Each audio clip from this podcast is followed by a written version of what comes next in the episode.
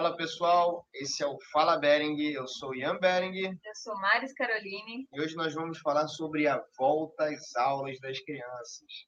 Esse é um tema muito legal, muito interessante, que muitos pais como nós vivenciam todo início de ano.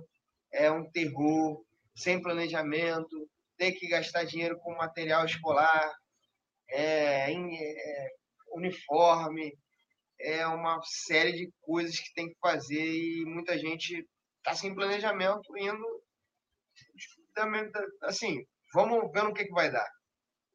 E a gente aqui, desculpa, a gente tem todo um planejamento já traçado desde o dia 01 de janeiro até o dia 31 de dezembro do ano de 2020. E aí você pode perguntar, cara, como é que vocês fizeram isso? Bom, eu não fiz nada, na verdade. Quem fez foi a Mate. E aí, como é que você fez isso, amor? Por que, que você faz isso e qual é o planejamento? Como é que ele funciona? Como é que você começa essa base? O princípio básico do planejamento é ter algum objetivo. Nosso objetivo como empresa é um, como família é outro, como, né, como é, parte de colégio das crianças é outro. Claro, eles têm que estar integrados, mas cada objetivo que faz parte desse grande planejamento de onde a gente quer chegar tem que ter submetas. E, e, essas metas individuais fazem com que o planejamento ele seja desmembrado e fique mais fácil de ser controlado.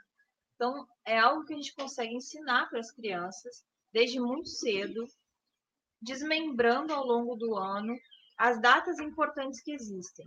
Esse ano de 2020 é um ano muito bacana, um ano que existem bons feriados, onde a gente consegue planejar eventualmente alguma viagem em família, sem perder as aulas das crianças.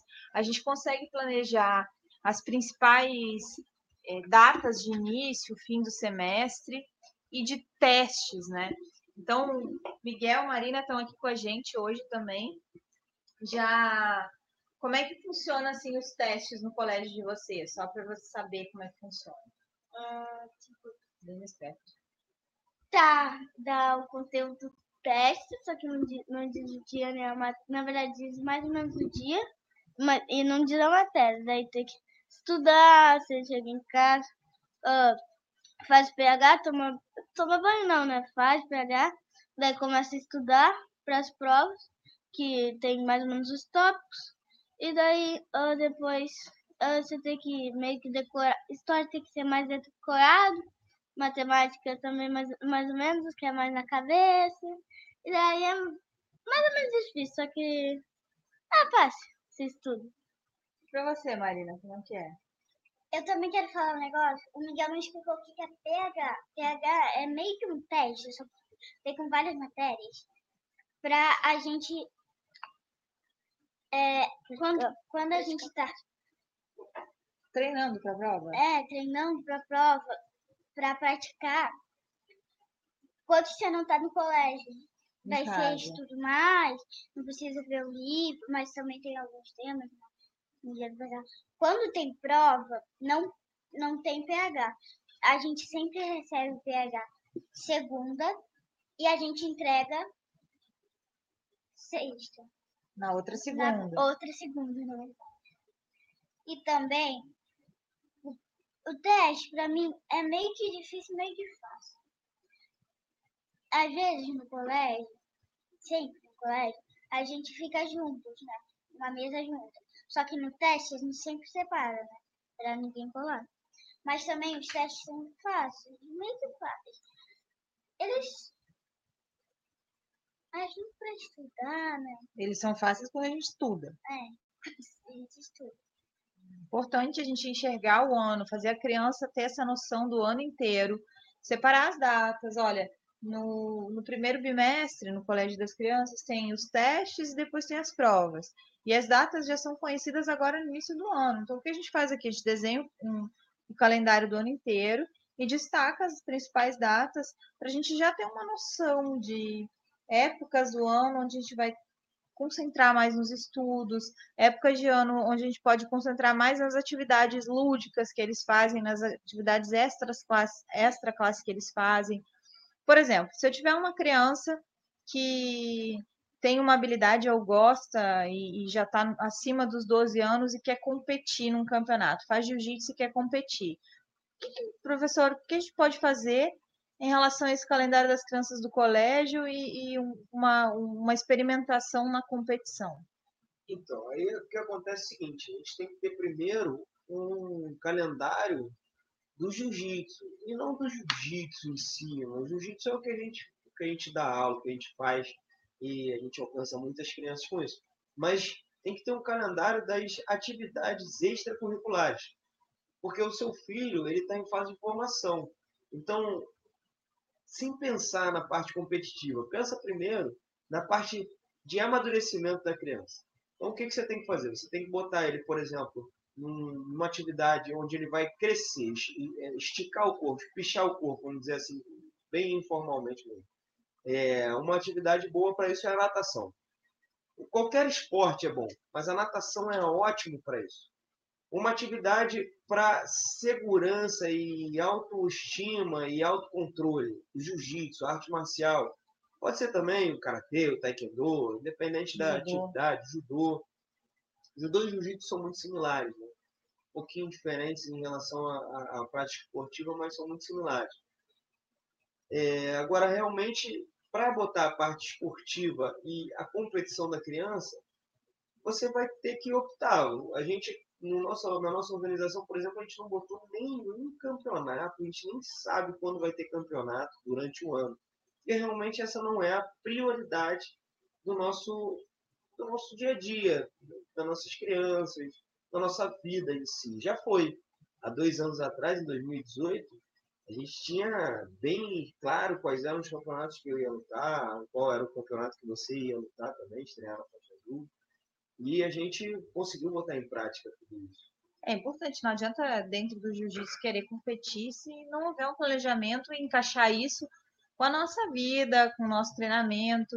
Então, não é realmente a prioridade desse ano para as crianças, mas se houver algum dos pais e alguma das crianças que tiver a intenção de competir, por exemplo, lá na nossa escola, a gente, como orientadores e como professores, vai conversar com eles, olha, qual é uma data legal que seja fora do, do, da época de provas, de maiores estudos.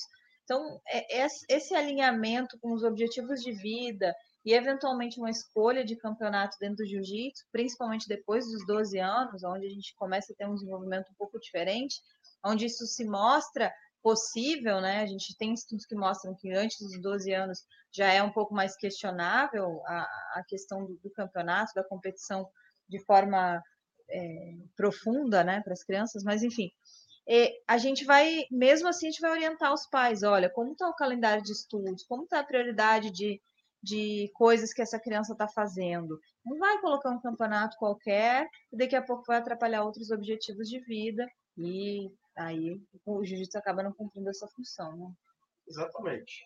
O jiu-jitsu ele vem como uma, uma matéria extracurricular que vai, ou que deve, você deve buscar uma escola como a nossa que realmente vai agregar na vida do seu filho e na sua vida também. Porque quando ele fica mais disciplinado, fala, Miguel, a sua disciplina, desde que a gente está morando junto, melhorou ou piorou? Melhorou muito. Muito. E isso te ajuda a ficar mais proativo, com uma produtividade muito maior. O que, que eu entrei no quarto ali e falei agora para você? Vamos lá. Produtividade. Uhum. Missões, objetivos. E quando a gente começa a traçar missões, objetivos e botar metas, e realmente a criança já começa a ter essa maturidade, esse, esse equilíbrio emocional para lidar com isso e entender qual, qual é o princípio daquele objetivo que está sendo traçado, aquela meta que está sendo traçada, e vai em busca de alcançar aquilo, olha a quantidade de tempo que você está economizando. Eu estava contando uma história hoje é, para minha prima, que é minha sobrinha, filhada, ela faz jiu-jitsu comigo. E aí, no final da aula, a Luísa virou e falou: Maria Clara, bota o seu tênis. Aí a Maria Clara falou: Mãe, amarra o tênis para mim, por favor, porque ela já tem lá seus oito anos. Eu olhei e falei: Não acredito nisso, você vai amarrar o tênis para ela. Aí ela, ah, eu vou porque, sabe, mais rápido. Falei, sim, é mais rápido, mas você está estragando a vida Mais da rápido, mais ou menos, porque quantas vezes ela vai ter que fazer isso? Exatamente. Aí eu lembrei daquela história lá em Marina. Porto Alegre. Eu e Marininha sentamos durante uma hora, exatamente cronometrada, uma Lembra hora, disso, Marina? sentadinho do lado do outro. E eu ensinei para Marina qual era todo o caminho de amarrar o tênis. Ela já tinha mais ou menos um caminho ali. Eu fui, dei Cinco uma anos. orientação. Ela tinha cinco anos. Eu fui, dei mais ou menos uma orientação. Ó, faz assim. E eu tomei assim, bronca assado. porque ela não amarrava tênis sozinha. Sim, E aí sentei do lado dela até a gente tinha que sair para alguma coisa. Até ela amarrar o tênis sozinha, de forma eficiente Com toda a paciência do e mundo. bem feita, a gente não levantou do sofá. E olha, foi uma cooperação. Porque se ela dá chilique e não quer amarrar, aí tem que dar bronca, aí tem que dar sermão, explicar o porquê. Então quando eu mostrei, não, vem cá, vou te dar independência, para você não ficar dependendo de alguém amarrar seu tênis. E fui lá e sentei do lado dela e dei a independência para ela amarrar o tênis. Isso mudou a vida dela. Ah, que isso, Ian? Amarrando o tênis mudou a vida da menina? Sim, com certeza. Porque ela viu nela a capacidade de começar a fazer uma coisa que ela via como difícil sozinha.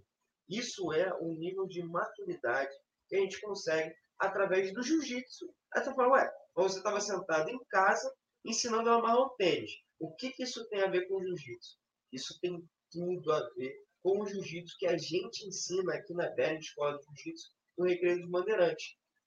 Tudo que a gente ensina aqui é como ter mais compromisso, como entender melhor a vida, como fazer as coisas sozinho, como ter mais independência, como aprender a se posturar, a falar, a se posicionar, a dizer que não quer, hã? a se defender, claro, a se posicionar de forma superior, a se defender de forma verbal e não verbal. Então, um simples amarrar de cadastro muda tudo. O Miguel, ele me surpreende a cada dia. Mas quando ele aprendeu a amarrar a faixa do jeito mais difícil que eu ensino, e ele vinha e amarrava a faixa, ele fez mais rápido que eu. Eu olhava aquilo e falava, meu Deus do céu, estou criando um monstro. Porque realmente, amarrar a faixa é mais uma independência. Quando você chega, muitos adultos não sabem amarrar a faixa. E muitos professores não se dão conta da importância de ensinar a amarrar a faixa. Vão e amarram, por quê? Porque é mais rápido, é mais fácil. Mas é mais fácil até quando? Aquele jovem que você está criando, aquela criança que você está criando, você não está educando ela a conseguir fazer as coisas sozinho. Você não está estimulando ele a aumentar a autoestima. Ah, só com isso? Sim, só com isso. Você não pode começar a ensinar a pessoa a ter mais autoestima mostrando para ela como é que faz uma queda. Você tem que ensinar primeiro o básico. A entrar no tatame, amarrar a calça, amarrar a faixa. Então a gente prioriza muito isso. São os detalhes, né? E é uma construção também. Não, não, não, a gente não vai dar um passo e ter terminado a jornada. A jornada ela é composta de um passo depois do outro, mesmo que eventualmente a gente paralise em algum momento, tem que identificar essa parada e retornar a andar aí para frente. É importante também entender que a gente teve agora um movimento do colégio do jiu-jitsu sendo inserido como é, um- uma atividade a ser oferecida nos colégios públicos de forma é, é, eletiva, né? Que os alunos é obrigatório oferecimento, mas se o aluno vai fazer ou não, ele escolhe. Isso ainda não está implementado, é um desafio que a gente tem aí para 2020, 2021. Aí você que está com as suas crianças no colégio público até pode comentar com a gente como é que está sendo essa, é, esse movimento, se já estão ouvindo alguma coisa, comenta com a gente. Mas para ver o nível de importância que o jiu-jitsu tem, inclusive no ambiente escolar, né? A capacidade que a gente tem de agregar dentro da- do, do ambiente escolar com a prática do jiu-jitsu, para a gente chegar a virar uma lei sobre isso. Tá bom, gente? Esse é o. Se vocês quiserem mais informações da gente, mais conteúdos, a gente tem as nossas duas redes sociais principais, que são Ian Bering no Instagram e jiu-jitsu.gestão também no Instagram, com conteúdos mais voltados para uh, empreendimento e transformar o seu tatame em um negócio, mesmo que seja do absoluto zero. E o nosso outro programa para quem faz jiu-jitsu, que é o Crie seu próprio jogo de jiu-jitsu, as estratégias e seu próprio jogo de jiu-jitsu, também do absoluto zero, para você ser um, um absoluto vencedor. E todos eles têm links com grupos no Telegram, com o canal no YouTube. Então, vocês têm diversas formas de consumir os nossos conteúdos. Esse é o Fala Bering. Eu sou Maris Caroline. Eu sou Ian Bering. Eu sou Miguel Guzman. Eu sou Marina Gosman de Matos. Bering Jiu-Jitsu. Os...